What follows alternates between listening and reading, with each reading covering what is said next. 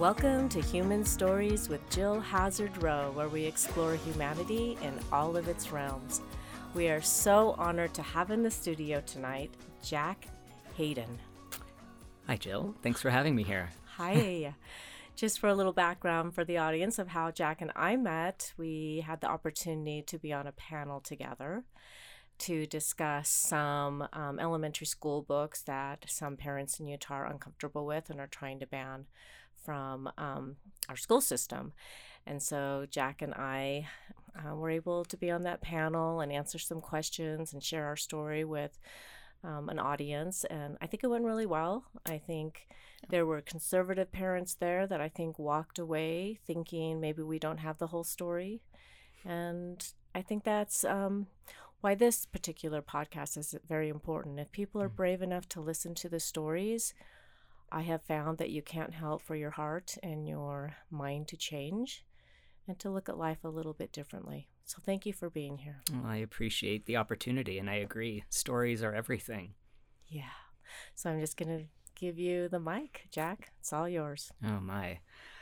So I wasn't really sure what to bring in for today. Um, little background on me. I mean, currently, um, my role is as a therapist at Encircle, where I get to work with queer youth, their families, and you know everybody in between. And um, it's been a long journey getting to this point, um, personally, professionally, and all of that. But um, just like you're saying, stories do change hearts and minds. And as somebody who was initially an English major, um, stories are my jam. I, I read voraciously and I like to read from different perspectives, different orientations, all of that.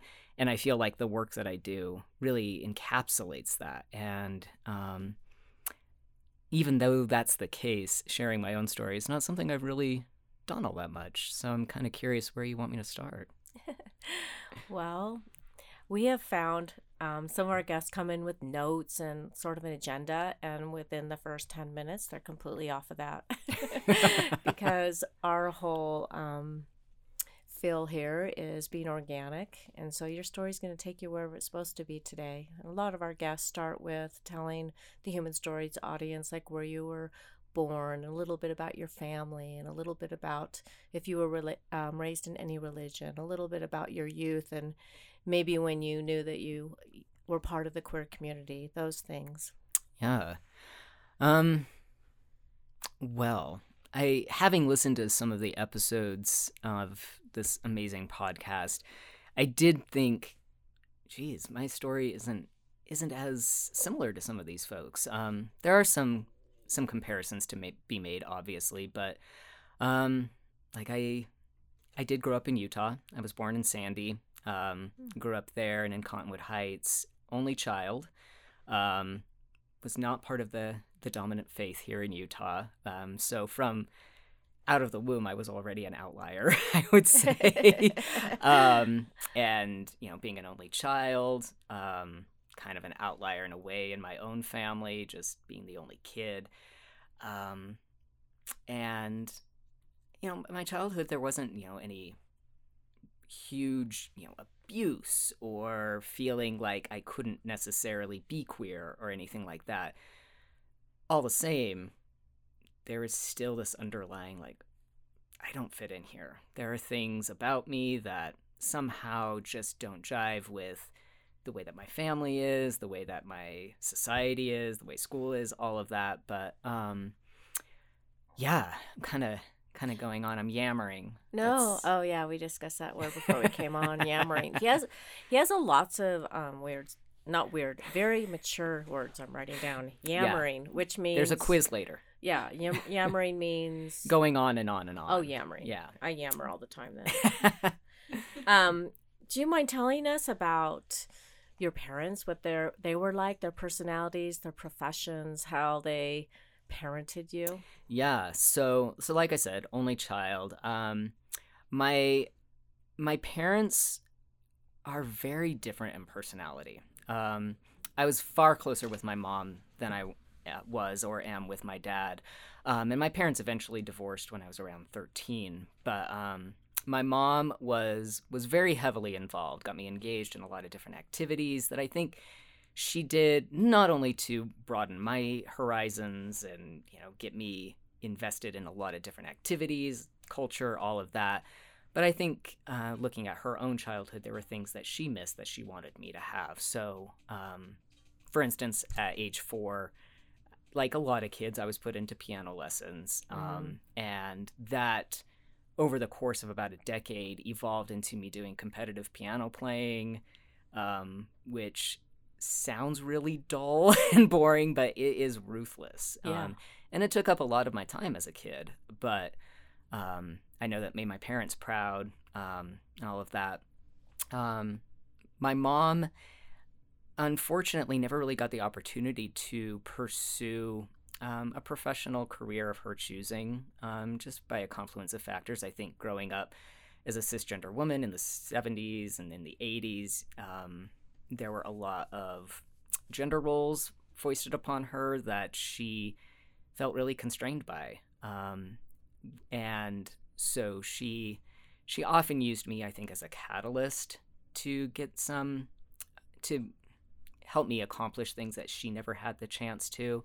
But she did a lot to to take care of me. Um, she uh, primarily worked as an executive secretary in lots of different fields with a lot of really asinine bosses. Um, mm. We've talked about that um, since you know I've gotten older and just comparing what my experience has been like in my career as opposed to hers and the things that she put up with. I mean, it was it's is atrocious, but we're we don't have to go down that rabbit hole. Um, my dad, I'm still not at 37. I'm still not entirely sure what he did for a living because a lot of the time I didn't see him work. Um, he, from what I understood, was an investment banker, did something with the stock market. Mm. Um, but there were a lot of um, financial hardships that faced our family. Um, some shady dealings, I think, um, went down, and it caused a lot of tension between my parents. And as the only child, um, didn't really have a lot of other places to go to really vent, get support, um, except for my grandparents. And I know at some point I'm going to cry. Um, but uh, thank you, tissues. my um, my dad's family lived in Kansas. Didn't really have any contact with them outside of the holidays. But my mom's parents lived locally, and from the time I was tiny, tiny, tiny baby, um, they took care of me. They were second parents. And I really don't think I would have become the person I am today without them, particularly my Grammy.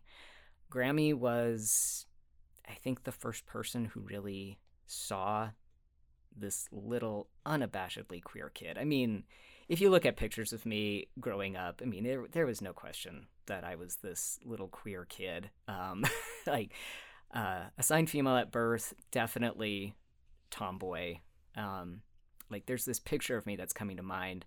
Um, I couldn't have been older than like three or four, and it's at Disneyland, and I'm wearing a t-shirt and shorts, and I've got this definitely like page boy haircut and like this pith ha- helmet on, and I just look like your stereotypical little boy, but they were raising me as a little girl. But my grandma, she really indulged me in in the play that affirmed who I was. We didn't have the terms queer, trans, whatever it was back then, but she just let me be who I was um, and was there to be a listening ear when things were going off the rails with my parents. I got to spend the weekend with them pretty much every weekend and really got that maternal love there um, that I don't think my mom had the capacity to give because she was dealing with her own shit. Yeah. Um, but Grammy was just in incredible. Um, growing up, I had this this fascination with all of these different male characters from different stories. Um, which probably, I mean, looking back, can be like, oh, I was so trans. But at the time, obviously didn't know that. But um, she didn't shame me for that. She didn't try to make me be more feminine. She didn't try to um, make me be something that I wasn't. Did she at one point sew me a tutu while I was taking dance lessons for like a hot second? Yes. But was she sad when I dropped out of ba- ballet? No. That wasn't the thing that she did. She was just like, oh, you don't like it? Okay. But every time I would see her, uh, this is, I was such a weird kid. Um, I had a fascination with um, A Christmas Carol, particularly Tiny Tim. And we would play pretend for hours upon hours that I was Tiny Tim. And she would take the role of Scrooge, and it, it was just our thing. And I have um, letters and things from her that talk about how much she loved that. And what I remember about those times with her pretending to be Tiny Tim was, was like, I get to be a little boy. Like, I'm just this little boy who knew he was a little boy, but could only do that through this other character. And here I had Grammy supporting that. And that isn't to say that my parents didn't encourage me to do more quote unquote masculine things. Like I played baseball, I was really academically um, uh, competitive, which typically is framed in a more masculine way. They were really encouraging of me as a young child to pursue those things. So um, that was never never a question. But once I hit like middle school, it was like, okay, that phase is done. Yeah. Now you have to be a young woman. It wasn't said in so many terms, but I think that that's the impression that I got, and I re- I have very strong feelings about that now. Um, that I'm like this unabashed feminist therapist that I am, but um, it was that was heartbreaking as a kid. Do you feel comfortable? I have a couple questions. Sure. But on this topic, do you feel comfortable sharing why your parents just changed so drastically when you became a preteen? I really think, I don't think it was malicious, Right. not by any stretch of the imagination. I think that it was protective. Mhm. Um, like I have, I have a strong memory of um, when I reached like about age twelve and I was playing baseball. For the longest time, I was the only girl on the baseball team, and I kicked the boys' asses. So Well, you know, yeah. there's that. But I think because puberty was hitting, Mm-hmm. and all of that i don't know gender segregation that goes along with that whether we like that or not um, made them scared for me to be in involved in those things in sports um, because there was still the notion that oh the boys are going to be stronger they're going to be better at this Mm-hmm. and we don't want you to get hurt. So I think it was with the best of intentions and regardless the impact was was really harmful because baseball was something that I I adored. So they just took you out of baseball at a certain age. Yep. Yep. Um being academically proficient was still something to pursue. That was more acceptable. I like how you acknowledge though, because I'm like twinging because we took our daughter out of football when she hit sixth grade. We're like, she's gonna get crucified, you know.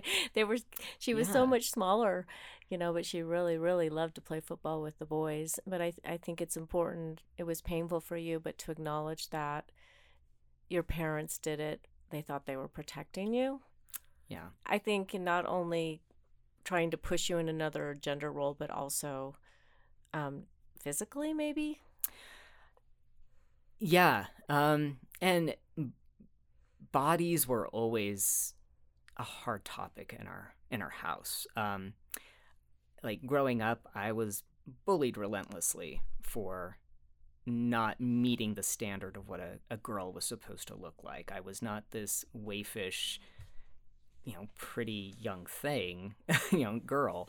I mean, I had muscles. I was bigger. I mean, I wasn't I mean, I just wasn't what people thought a girl Right. should look like.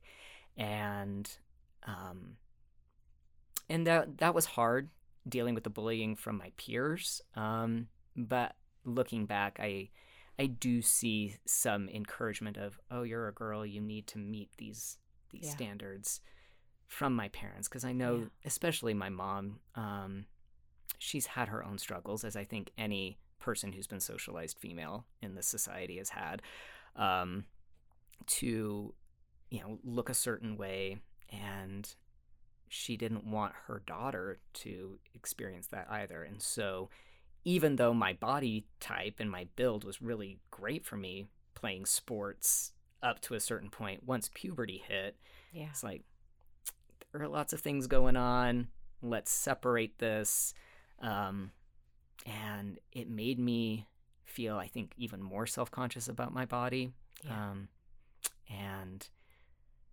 that was unpleasant yeah. I can try to understand that. Yeah. yeah Do you, was piano like a refuge for you?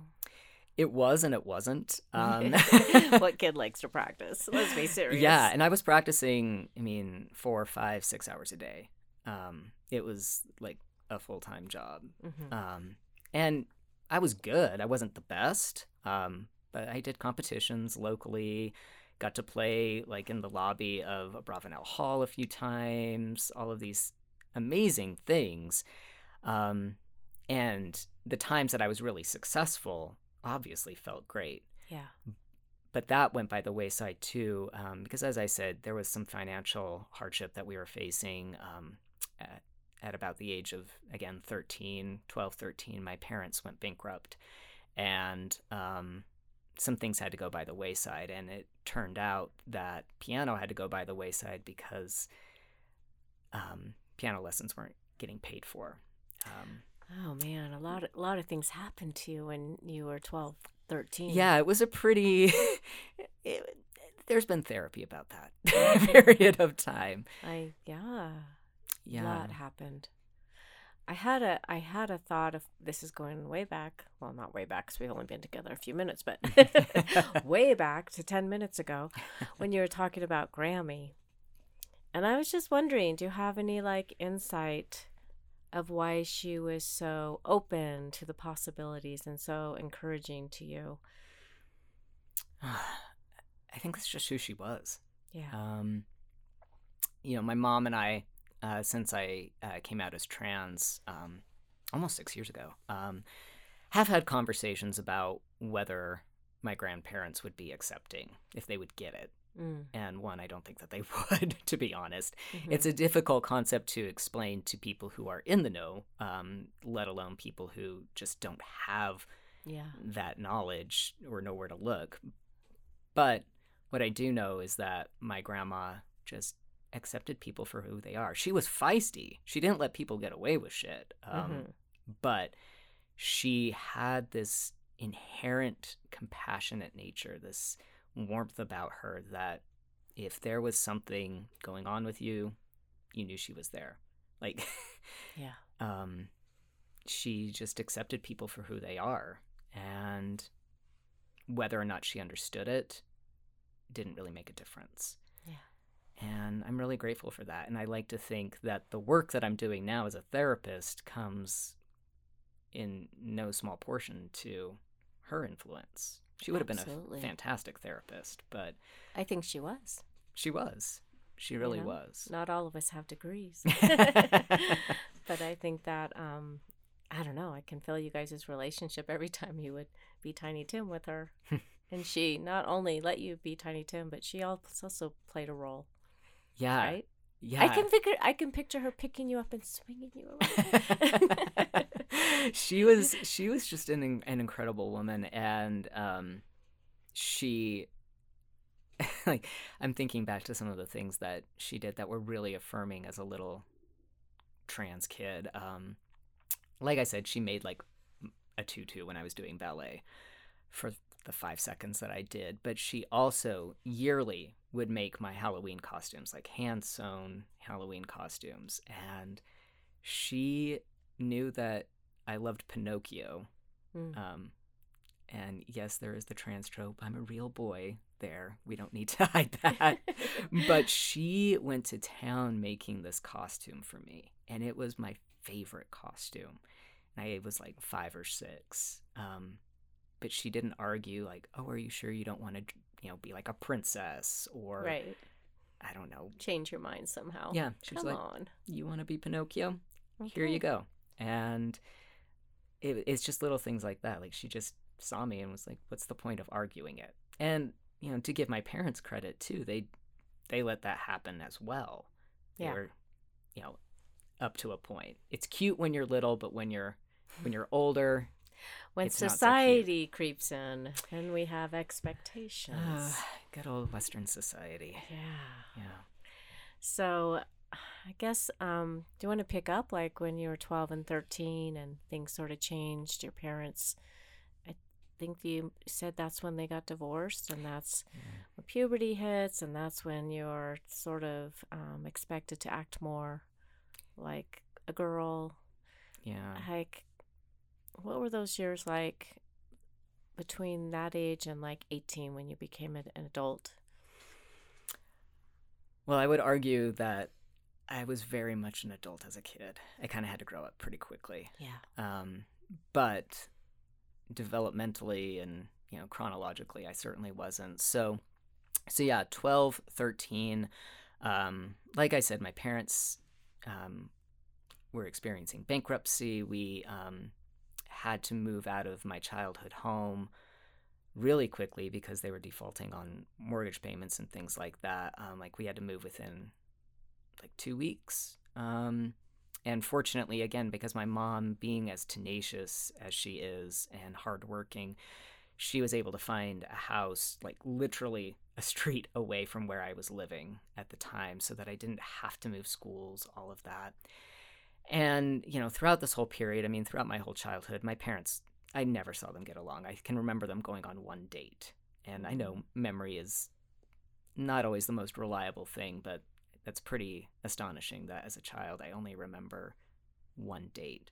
Um, but there was a lot of arguing, a lot of um, emotional um, volatility within the home, and so at that this age, you know, they're trying to find a new place, bankruptcy, getting divorce proceedings in place, um, and at the same time, I'm dealing with a lot of my own insecurities. Like I said, I'd been bullied pretty much throughout my whole elementary school career. I'm starting middle school, which is hell, I think, for every child. Absolutely. Um, I would not go back to those years if you paid Mm-mm. me. Um, but um, around this time, I I remember um, kind of getting more aware of my queerness in a way. Like I, I've I've been a consummate um, journaling fanatic since I was little, um, and I have journals. Were you a reader too? Oh, Like when you were little? oh,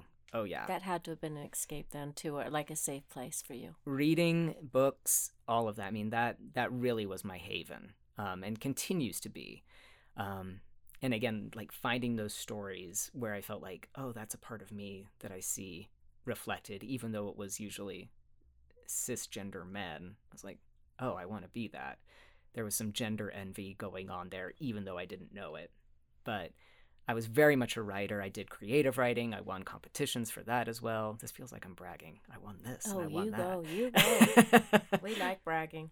but um, I have looked back at my old journals, and you know, there's the you know typical 13 year old stuff like, oh, I hate going to school, and this person looked at me cross eyed, or something like that, and it feels so big at the time that you have to write it down. But there were a f- few entries at that time where I wrote, I think I might be gay. And, you know, trying to parse that out because up to that point, what I now see as gender envy of these TV, film, you know, literary characters, I was coding as I have a crush on these people. Um, and, you know, maybe I did, maybe I didn't. Queerness and sexuality and all of that, it's very fluid. But at the time, I very much assumed that I was straight because that's what we're raised to think is the default. But there were these moments that were powerful enough to me that I wrote them down. And I look back and think, if only I could have talked with that little kid, you know, that 13 year old that was trying to get any sort of stability anywhere, um, who's wrestling with these thoughts internally as well, and just say, you don't have to have it all figured out. Labels are not as important. You feel what you feel, and it's going to be okay. I think I would give so much for that. I might even go back to middle school just to do that. But yeah, that's as long a, as you're paid. as long as I'm paid Yeah. handsomely. but um, yeah, so that was the first uh, little inkling that I had of my queerness, aside from all the tomboyishness growing up. Um, but I didn't tell anybody.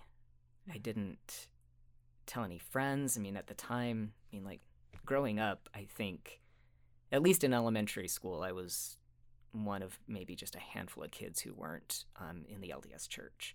So I already stood out, and I knew that that religion did not favor people who were not cis or straight.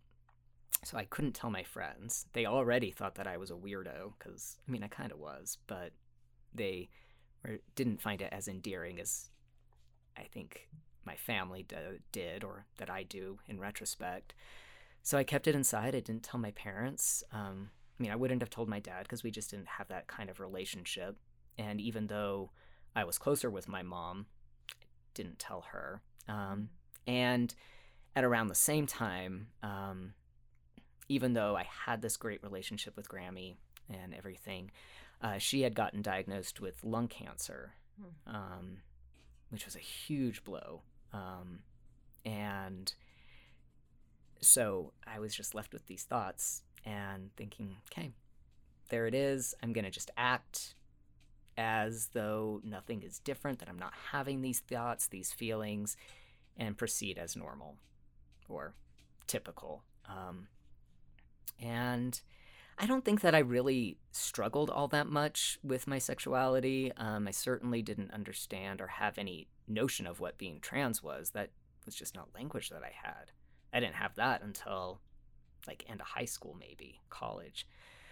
So from 13 ish to high school, it was a lot of what I can see as masking to try to get through. And I was, I struggled. I struggled a lot.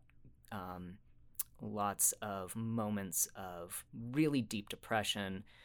Um, you know, there were moments of um, thinking of suicide as a young kid, um, self harming, uh, disordered eating habits. I mean, they'd been there actually since I was about like age eight, um, but they started getting more significantly impactful on my life. Um, and at the time, like, there just wasn't access to getting any kind of support. Um, and telling my mom, as much as I love her now, um, telling her then what I was going through, it was met with a lot of resistance because she was going through her own shit. I get it. She had her own trauma to deal with, but um, the response was not favorable. So I dealt with a lot of stuff on my own. Um, but I had some good friends that I started really bonding with in um, in high school in particular. Um, and now that we're all adults, I would say like the majority of us have come out as queer in some regard. So we found each other even though we didn't know we were finding each other. Yeah. What what high school did you go to? I went to Brighton. Okay. Yeah. Was there a GSA or any kind Oh. of support group there? What what years was that? I um I graduated in 2003. So Okay. yeah. Um oh Wow. my gosh, 20 years. I was thinking, well, you're so young, and then I'm like, oh, that was 20 years ago. Yeah, can we have a silence for the existential crisis that's coming up? Um yeah. Hello.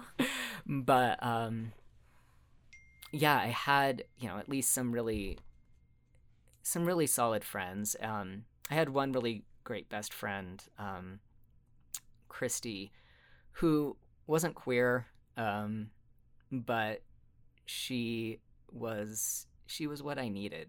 Um, she was she was LDS, but she was very much um, a rebellious LDS uh, church member, and I think if it wasn't for her, I don't think I wouldn't have survived high school. Um, she really she really saved me, and she's been one of the people that I've felt the most comfortable with, or had felt the most comfortable with in years after high school, talking about my sexuality and gender and things like that. But um, in the actual midst of the high school experience, what really was a catalyst for me feeling like I had a home was um, volunteering at the Utah AIDS Foundation. Um, when I was 16, my mom, you know, once summer hit, she's like, you either have to get a job or you have to volunteer. You have to do something. You can't just be at home. And at the time, I was like, that's bullshit. You know, I just worked my ass off this past year. I want a break. But um, I think her enforcement of that really changed me. Because um, volunteering at the AIDS Foundation, like, again, it's like one of those sentinel moments in my life where I'm like, I feel like I have a place. Like, first there was Grammy, and then there was the AIDS Foundation. And, you know, I first started volunteering just once a week, couple of hours, working in their food bank. And got to meet the clients coming in, got to interact with folks who were really struggling. And it was my first real experience with queer folks. I knew who queer people were. I mean, we had open conversations at home about, you know, this is what homosexuality is, this is what bisexuality is. Um, other terms we didn't know, but um, my mom never tried to hide that. But this was my first real interaction with these people, and it was like, oh,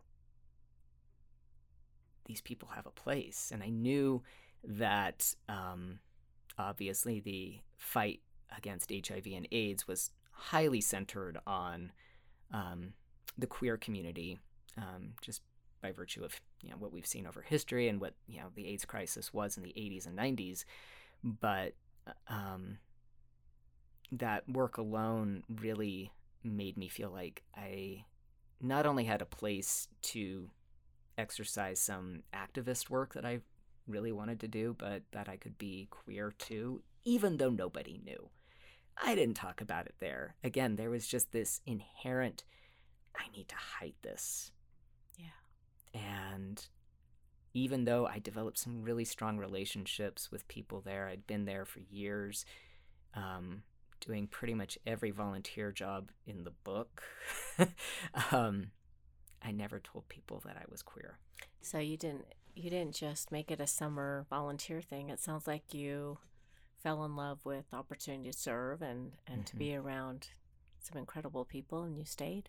Oh yeah, yeah. Um, that was my first taste, I think, of what social work is, and um, and doing some counseling too. Like I did t- test site, test site counseling and getting to sit with people in that that pain of not knowing was really powerful. Um, it was also my first time of ever going to uh, the Pride Parade um, and getting to march with the uh, UAF contingent was such a fun time. So fun.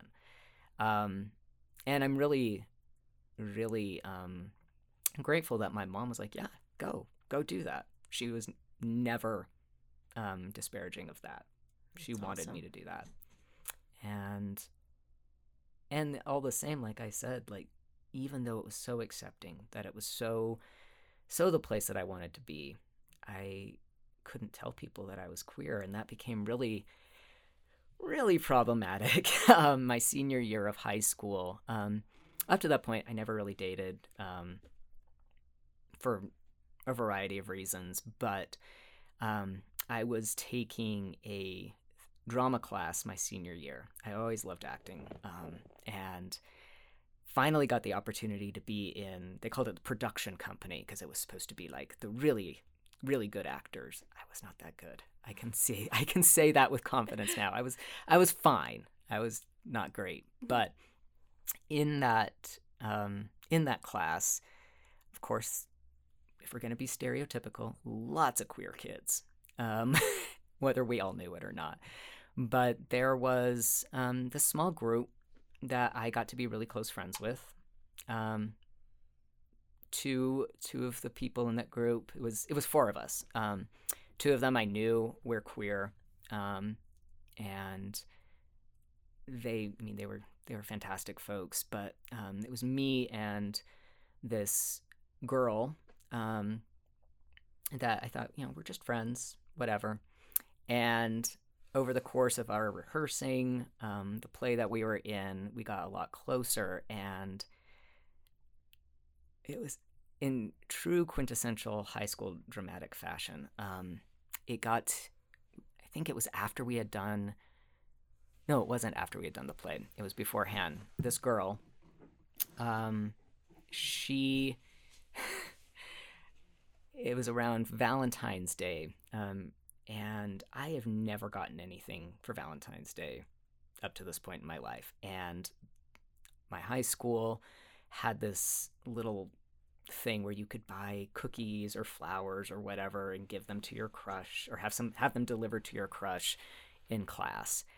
And almost every single class that day I was getting something from some anonymous person and I was befuddled, flummoxed. I had no idea what was going Wait on. a second. Befuddled? Befuddled, Mm. um, confused. Writing it down. I was gonna say bemused, but then I Oh. thought, Bemused. yeah, yeah, Befuddled. befuddled. Yeah, I was befuddled because nobody had ever expressed interest in me before, and now I have this person who I, this anonymous person, sending me these things. It felt good, but it was just like, this has to be a mistake. Not long after that, this girl, um, she wanted to talk to me and it was at lunch and i met her in the drama room and she's in tears just bawling bawling bawling i'm like what the hell happened because i thought she had like gone to a doctor appointment beforehand and um and she i thought she was gonna you know say i have cancer and i'm gonna die and i'm like what is going on and she says i love you and it didn't really register and i'm not the best with social cues um, so I'm like, what do you mean? What is going on? And I'm like, well, I love you too. We're friends, blah, blah, blah. And she's like, no, I love you. And then it finally sank in, and she ran away. And I was just standing there like, what the hell do I do with this? and um, proceeded to go back and talk to, you know, I saw my friend Christy, who, and I didn't tell her what had happened. I just just some weirdness had happened. And then later on, because we were still rehearsing, putting this play on, I had to interact with this girl. And, um, you know, before we had our conversation about well, what does this mean, it really got me soul searching and thinking, like, well, am I queer? What is going on with me in relation to this girl? And I knew, I think at that point, yeah, I'm queer. And I basically said to her, "Yeah, I like you too." I don't know if I I mean, I definitely had affection for her. And at the same time I felt kind of pressured in order, you know, to respond to that cuz I didn't know what to do. And taking care of people's feelings and being the de facto therapist has been my role since I was a kid. So I was like, if I say I like you, then everything will be fine.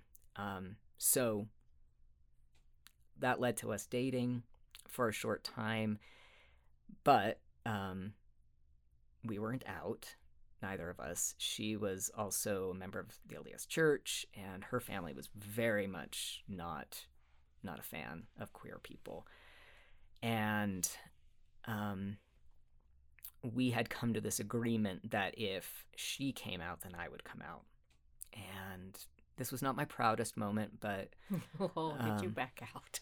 it, it, it was very very messy and um and you know i've since reconnected with this person and you know apologized and you know we're on good terms but um we got caught by one of her siblings at one point and it, that led to her having to come out to her family and all of this, and that scared the shit out of me because at this time things between me and my mom we were not we were not doing well. Um, we were arguing, as I think a lot of kids do with their parents at that age, but it it, Yeah. it was really bad. Um, um, I don't think that either of us were at our best, but she was definitely um, not the mom I needed. And it was really scary being around her a lot of the time for me. And I thought, I can't come out to her. I just can't. Even if, you know, as I said, you know, I have all this evidence to show that she's supportive, she likes queer people, all of that.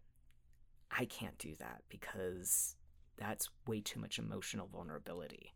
You know, I have the language for that now, but at the time it was just too scary. So I broke up with this girl. I I really botched it and I had a lot of shame over that. And at that point, went right back in the closet. And that was a lot to to do to another person. Um, and I still have guilt over that. And I also feel guilty that I hurt me in that as well. Like I didn't allow myself that that opportunity to be authentic because I was so scared. And it helped me survive. I see that, but Well, it's it's a real emotion. I mean, most queer people in the best of situations are terrified to come out.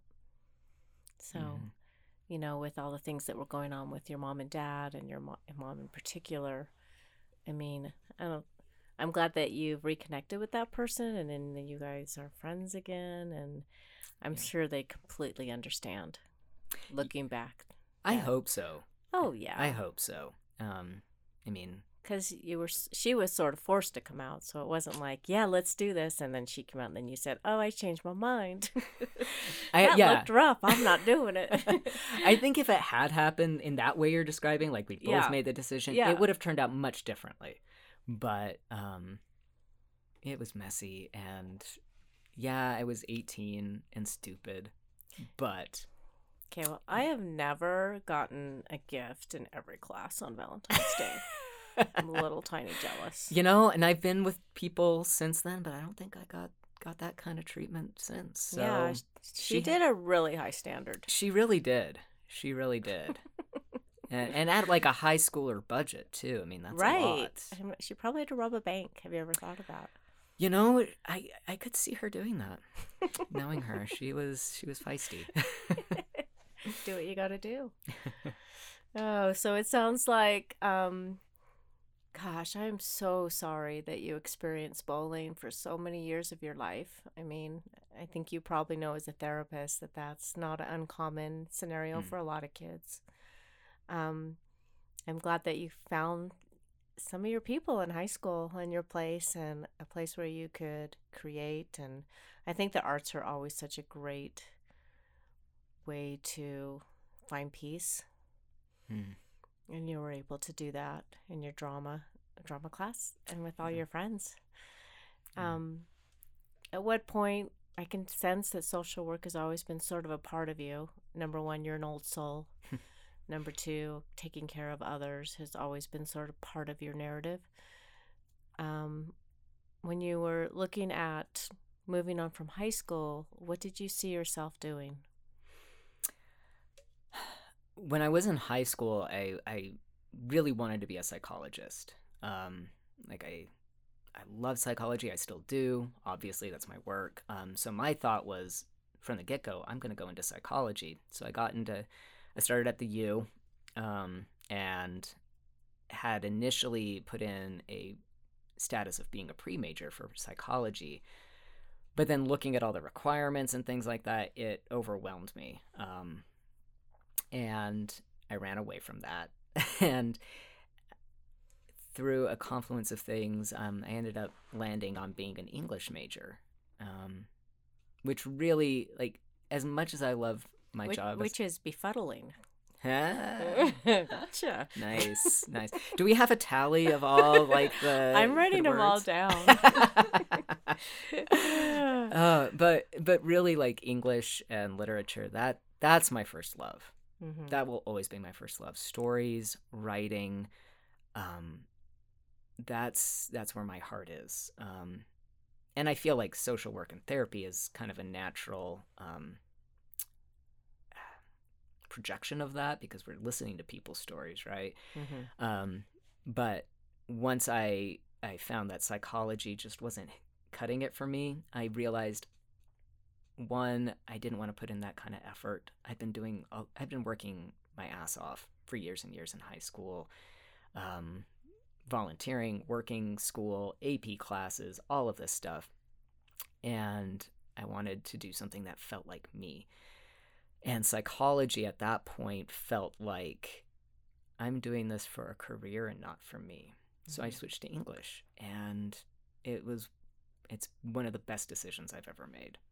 Um, I got to learn so much um, and it's really it really helped me feel more like myself when I didn't feel like that in lots of places. Um, and during my college years, um, still closeted, all of that good stuff, even though I'm doing all this stuff for the queer community, volunteering at Pride, in the parade, um, getting escorted away by cops while yelling at protesters at a church service. I mean, that's who I was. Mm. But was I out? No. I mean, it, it was just like living this double life. You were like the A plus ally. oh, yeah. and how many times do we hear stories of like, oh, I'm an ally, I'm an ally. Oh, actually, I'm queer. Mhm. Damn. But also fantastic. Um, but while I was doing all of that, um, like I said, I didn't really date a lot in high school. I had this um, one relationship, but following that, I didn't really do much of anything. But college hit, and I'm like, oh, I should date. So, um, OK Cupid was the dating site of the time. Um, Wow. yeah, Sounds intense. it it was so stupid. I I'm I'm not on dating sites now. I actually identify as ace now, but um what I hear are that the dating sites are a little bit better, although a little shadier. I don't know. Anyway, I was on OKCupid. I signed up with a f- college friend, just playing around, and put that I was straight, and met this young man um, through the dating site, and um, and we hit it off. I mean, we had a really good rapport with one another. We had same interests. I mean, it was perfect, and ended up meeting in person and started dating relatively soon after we we met um and again like i'm not proud of a lot of the things i did in this relationship but um i know that it it has to be part of my story like it's informed a lot of me but this this relationship was something I clung to because things were still so chaotic at home with my mom. And you know my life was just spinning out of control. But I was so desperate for his attention and feeling like I need to look normal I think to an extent that I did not act um, in the most loving manner towards him at some points um, which is quite a euphemistic way of saying I was a I was out of control. I was not nice um, and could be abusive at times. I'll be, uh, you know, very transparent about that. But um, there was also a lot of shame within that relationship. You know, thinking back to what we were talking about with fears entering into puberty. You know, we've Mhm. got all of that coming up. You know, sex, hormones, and everything. It was coming up here as well. Um, and he came from an evangelical Christian background and he had his own issues around sex coming up and so when it we were starting to get more intimate there was lots of shame being placed on me um, and i didn't like i internalized that to a very big extent um, and that came out sideways and i remember um, having some really hard conversations with him some really emotional ones and there was one conversation where I told him about this relationship in high school and told him at that time I said I'm bi. thinking, okay, this is the first person that I've ever told about this relationship. I trust him enough. Um, and I'm trusting him enough to say, oh, I, I'm not straight. And his response was, oh, I think that's hot.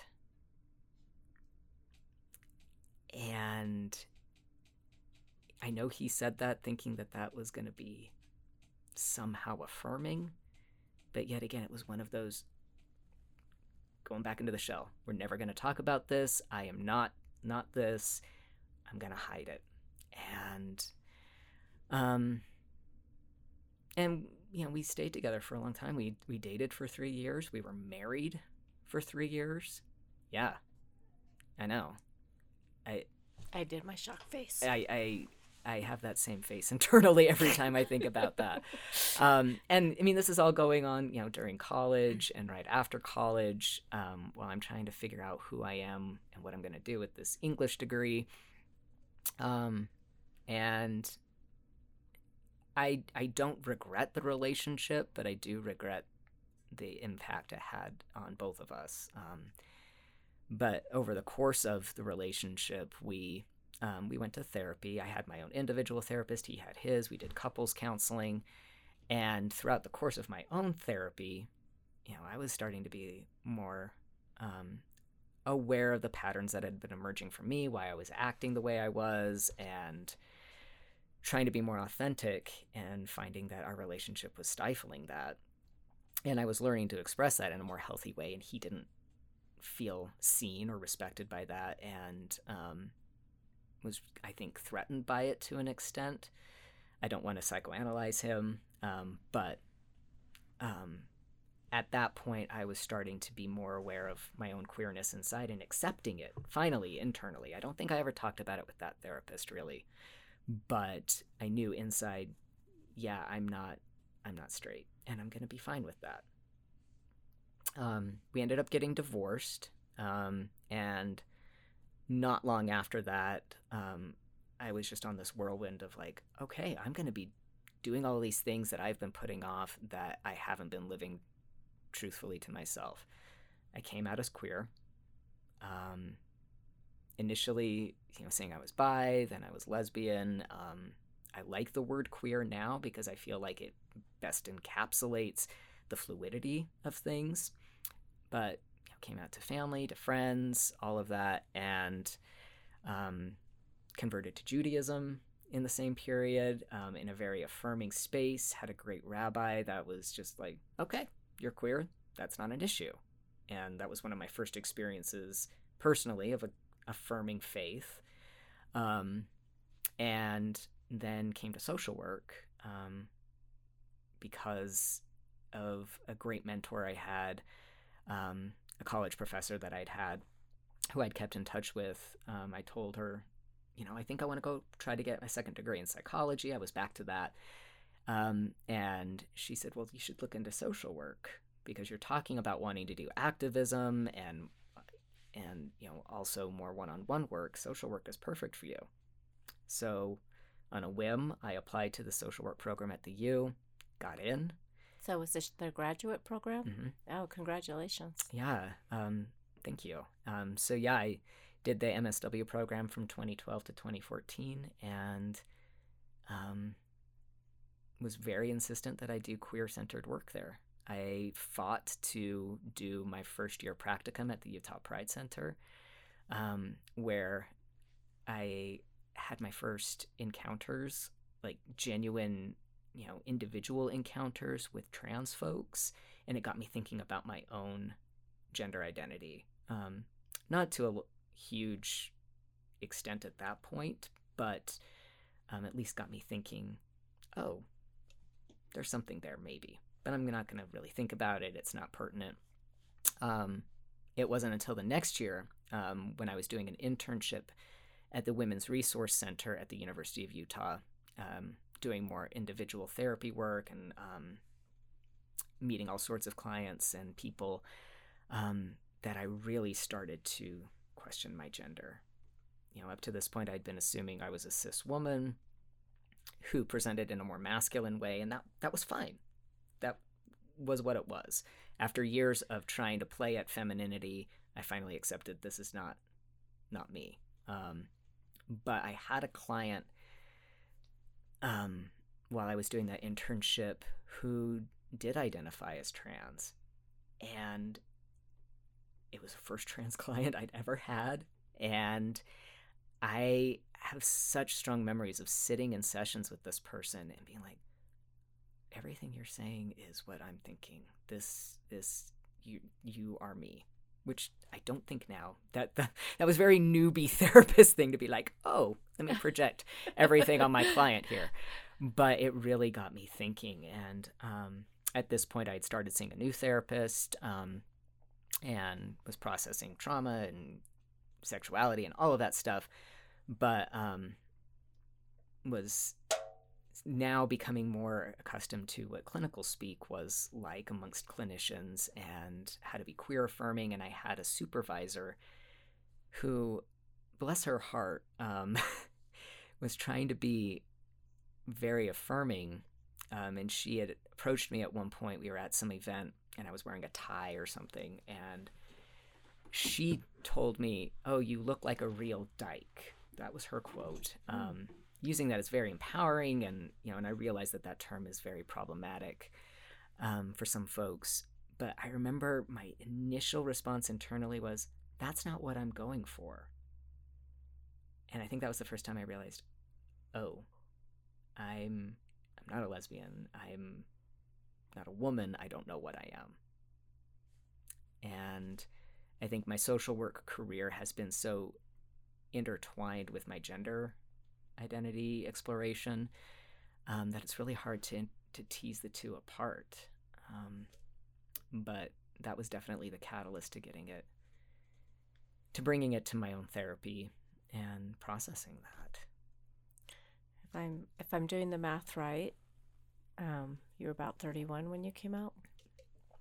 Yes, yeah, 31, 32 ish, um, as trans, and whew, it feels like it's been longer and also shorter. It's kind of funny how time works like that.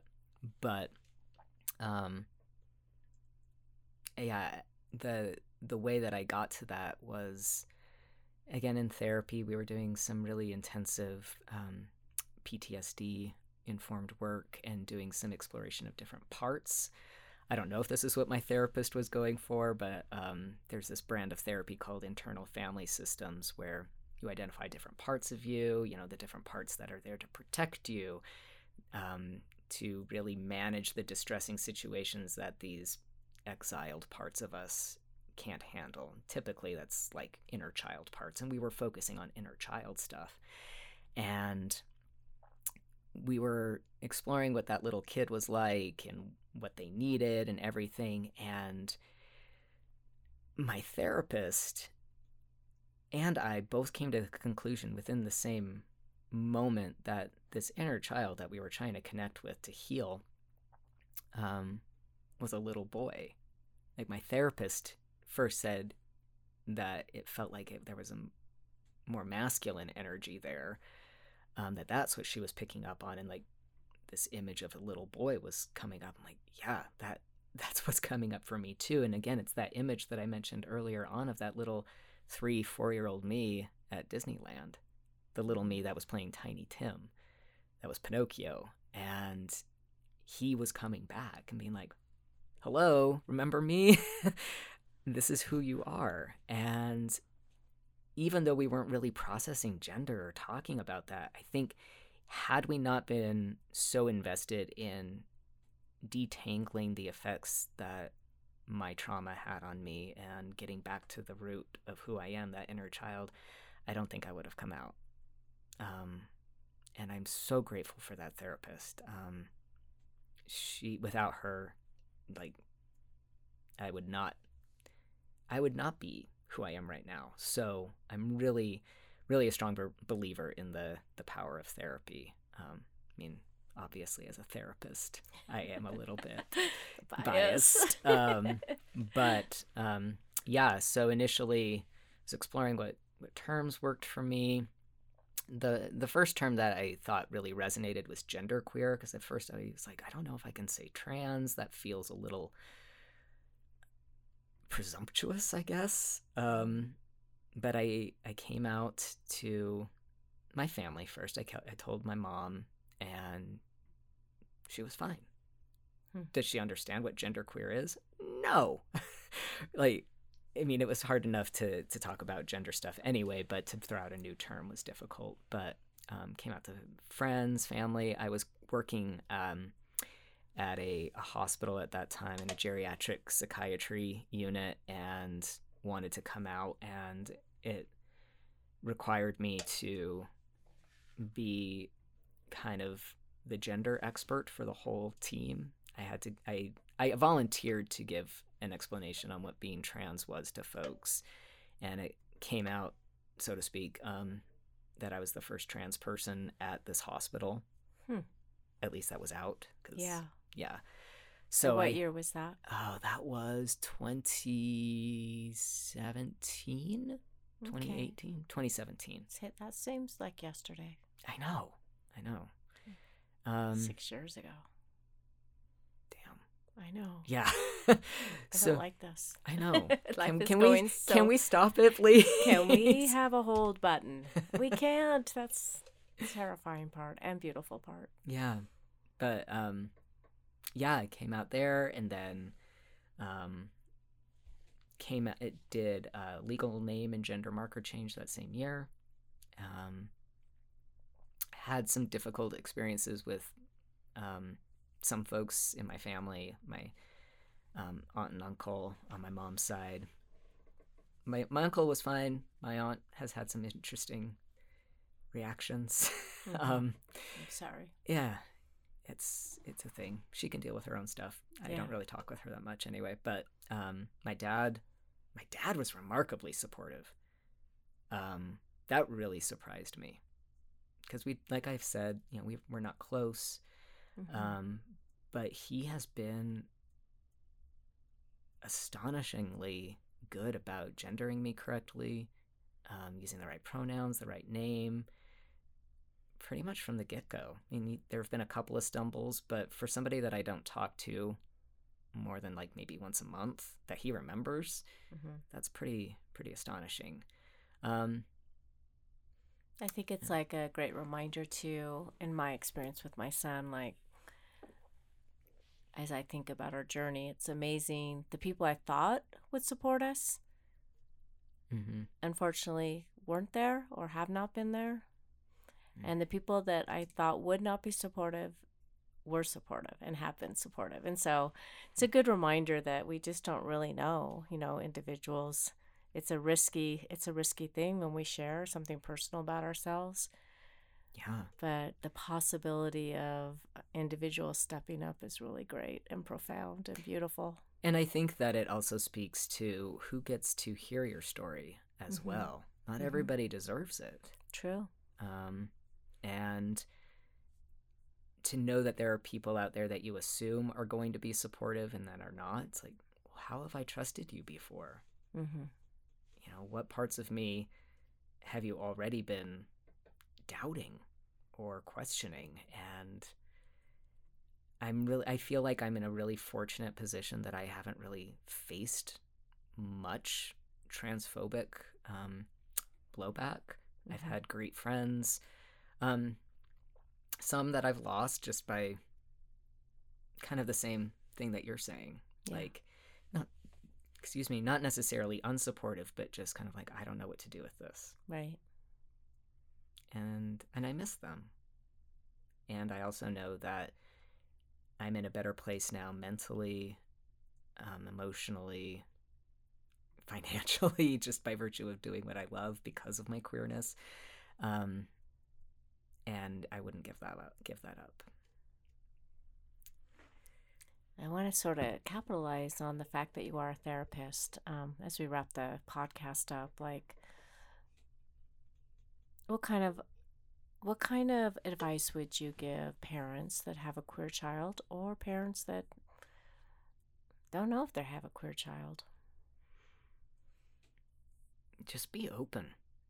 You know, kids come to us with who they are when they're young. And if they're showing you that they're interested in sports or fashion or drama or whatever it is, just let them do that. Eh, because we do that with kids with activities. But when they're coming to us with these questions about gender or saying that they are trans or non binary or gender diverse, let them explore that. Gender is play. We are all playing at gender, whether we know it or not. Cis, trans, non binary, whatever. Letting kids have the opportunity to play, I think, is vital. And just because your kid is coming to you saying that they are this identity, it doesn't mean that there's anything broken. Um, I mean, part of why I'm trying so hard to be a visibly trans queer therapist is to not only support these kids who need somebody who understands their life experience, but to also show them that you're not going to have this life that's going to be terrible. You know, have I had my struggles? Yeah. I mean, I'm human, we all do. But I'm in a successful career. I'm doing what I love.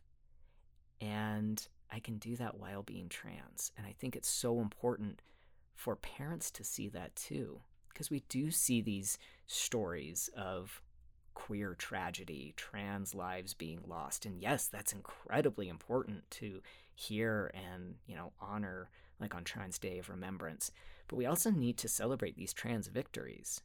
Um, and you know, kids definitely have more access to that if they're on, you know, social media and things like that. But parents need that too.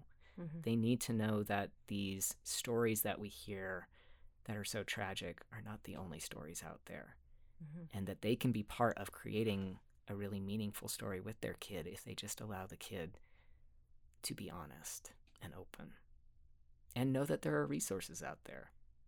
Yeah, absolutely. I think um, I help moderate a few support groups, and I think the one thing I see over and over is the fear when mm-hmm. a child comes out because as a parent, your first response or inkling is to protect that child.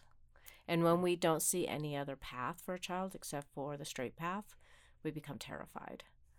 Um, but like you said, once we know people, know stories, see the success in people's lives, no matter what, you know, their gender is or their sexuality is, I think as a parent, it gives you hope. My mm. kid's going to be okay. Yeah. And when the parents feel hopeful, kids pick up on that. Oh, yeah. Kids are very keenly attuned to their parents' moods and beliefs. And if they see parents talking positively about queer things, mm-hmm. taking the time to learn, mm-hmm. it makes a huge impact. Mm-hmm. So, what would you say then to maybe the queer kid that's listening to this podcast that isn't out of the closet? I would say that if it feels safe, it's okay to come out. But there's no there's no timeline. I didn't come out until I was an adult. And sure, I would have liked to come out earlier, but that doesn't mean that you can't still have a life that has worth meaning. Um, and it, there are people out there that understand and that feel the same way. And they're waiting for you. The world's waiting for you. And when you can find a space to be authentic and true that feels secure, you can thrive. You don't have to drop anchor. This is not something that's a death sentence, it's a life sentence. My life has gotten exponentially better since I've come out. Are there struggles? Sure. But that's the human condition. We all are going to struggle. But being queer doesn't have to be a struggle. And the messages that we hear the bullying that you might encounter, those are not the true stories. The true story is that you are beautiful and talented and creative and all of those good things. And the world wants that.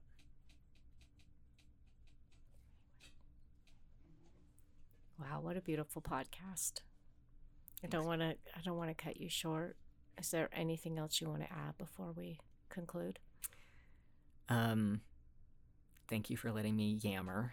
Uh, I know I Shoot, I was I was trying to put the yammering in. Yes, I love your yammering. Oh, thank you. Um What was the other word before we came on? Yammering, Oh. and you said something else. I did. I'd like to hang with you just to learn all these new words. I, I will create a, a Jack centric dictionary and send it to you. Absolutely. Yeah. No, I'm serious. No, no, you're like at least 10 words that when your podcast comes out, we can include. but I mean, all seriousness, like this has been such an honor. Um, and you know, I know my story has taken some very weird tangents in this, you know, this evening that we've been talking together and it may not seem like it's a linear story, but I really just appreciate the space and I hope that people can find spaces like this, you know, where they can talk with folks and just be open. I love Yeah. that you have this as just a, a guiding post for people to find maybe some stories that resonate with them. Absolutely. And and my hope is too that people that are scared, hesitant, don't know much about the queer community, transgender individuals will have the courage to listen, to to allow their heart and mind to catch mm. up. I mean, I know the change in me since mm. 2011.